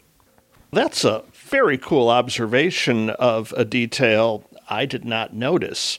And it really speaks to the whole cinematic quality of this particular Macbeth, which wasn't necessarily a given for Shakespeare at the time. The big uh, competition for this film in 1948 was Laurence Olivier's version of Hamlet, which went on to win uh, all the Oscars. And being Hamlet, there was some uh, great quality there, but it didn't have Welles's flourish as far as taking Shakespeare from the stage to film. So you're saying you would actually put this version of Macbeth over Laurence Olivier's Hamlet? I would, which you know, which is not to say that Laurence Olivier's Hamlet isn't definitely worth watching or that Olivier doesn't do a great job, but it is somewhat stage bound. He does some things to change it from the original, including a lot of cutting down. But with Welles, you see every shot turning it from a play into something far more visual. And we should make some note on the performances. I have to admit, I'm coming in from a perspective of my Macbeth knowledge is almost entirely of the cinematic realm, so I don't know what a figure of Macbeth is quote unquote supposed to be like. But we do know over like Welles what uh, how Welles's figures have been like a proud people who have found themselves laid down low to their own foibles, in an effect, right? that's not exactly Macbeth. Macbeth has a level of ambition that gets increased and goaded through. And I feel that, like, for once, it isn't a case where Welles is in a character that he has built for himself, right? He has a challenge in front of him to play a character who has thousands of years of performance history. I think that, like, at least from my impression, that he rises to the challenge.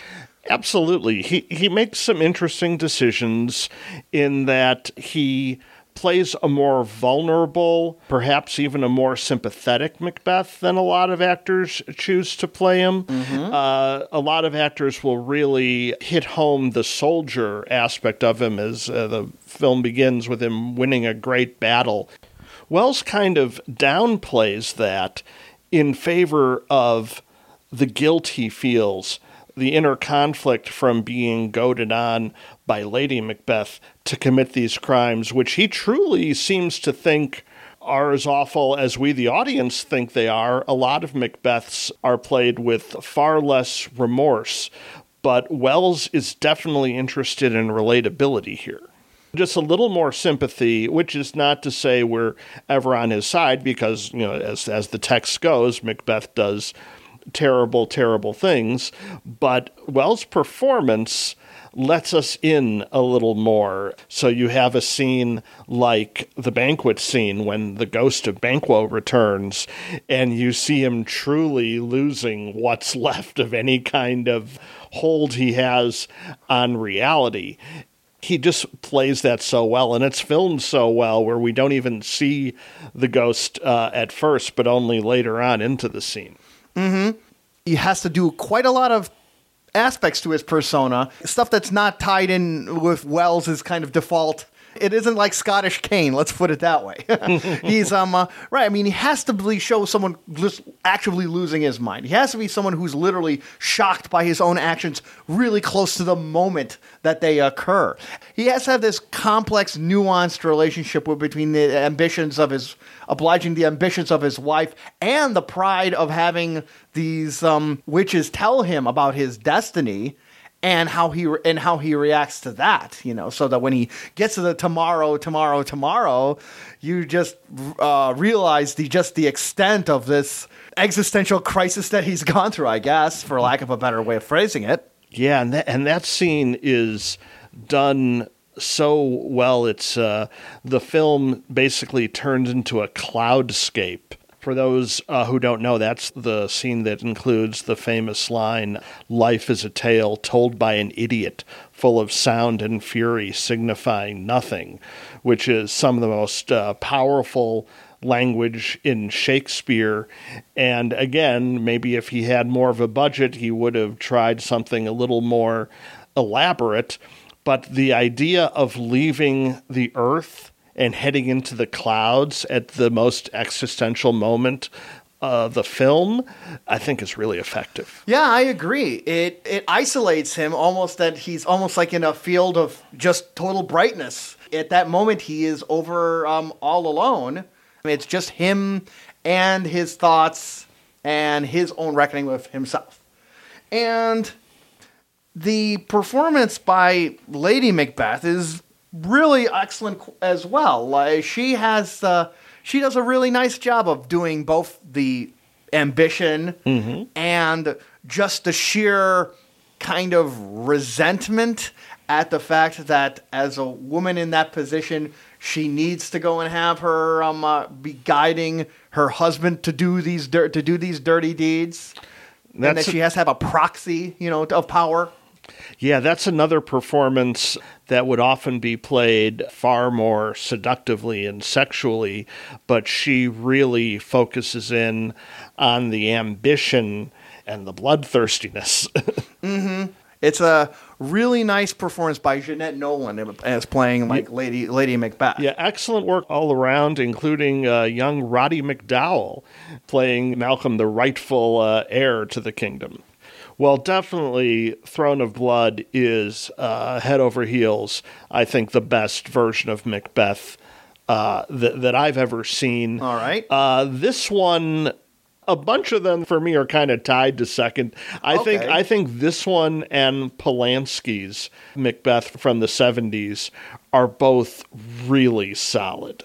Okay. Yeah. And there's another uh, more modern one that was made for TV starring Patrick Stewart from about a decade ago. Like I said earlier, I mean, this is such strong material that you could see a hundred versions of the play and it'll always seem fresh. Mm-hmm. And as happy as we were with the results, it, it didn't lose a lot of money, but it also did wasn't the big hit that Welles needed to keep the studio's interests. But they weren't after- expecting a big uh, hit, were they? well, they, they kind of were because this was the year of Shakespeare in that Laurence Olivier's Hamlet was a big hit. In fact, Olivier was considering making Macbeth, and decided to not do so because he knew Welles was working on a version around the same time. Oh, that's interesting. That's Right. the rare case in Hollywood, especially nowadays, of someone who has an idea and someone doesn't immediately make another movie about that idea. We, I mean, we've we've gone through dueling volcano movies, Right. dueling Truman Capote movies for some Right. reason, but no dueling Macbeths. But uh, but as we've been talking about, Welles has been tweaking the studios ever since the beginning and becoming more and more alienated to them until finally this film was uh, from Republic Pictures and it ended up being just about his last studio film. I gotta ask, did he piss off anybody while making the movie aside from make the movie not making a lot of money? Well, about 20 minutes was cut off, cut out, so they did think it was a little long. okay, But I know of no epic drama of the Citizen Kane type uh, involved see. in this production. I see. Okay, yeah, But- but, in effect, though, this ended up being right his swan song for the studio. His swan song in the old Hollywood system.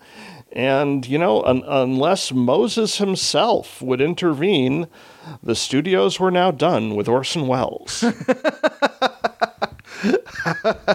nice, nice. As one of his, as one of the heroes from his earlier movies might say, uh, "Yeah, where's your altar now, Moses?" yeah, that seems a perfect time to go and c- close one chapter of Orson Welles' life and films. We will go and continue in part two to look at the further work uh, that Welles did outside of the studio system, which starts off with another Shakespearean uh, film and ends with a great take on uh, do- on the documentary form and a whole lot of other interesting films in between. So come on and join us over on part two of Orson Welles, which will be coming in soon. Call me superstitious or cowardly or weak, but I'll never play a character whose name one dare not speak. I'll play Hamlet in Doublet and Hose or either of the Dromios, but sorry, I won't play Mackers. I'll play Richard the Third with a hump and a wig, or Henry the Eighth, that selfish pig, but sorry, I don't do Mackers. Every soul that plays this role risked injury or death. I'd rather sweep the bloody stage than ever do Machiavelli will. So give me King Lear, Cleopatra, Romeo, Juliet, doesn't matter. I'll play them all for free. But I'd be crackers to take on Mackers. You see, I'm scattershot about the Scottish tragedy. Oh, or I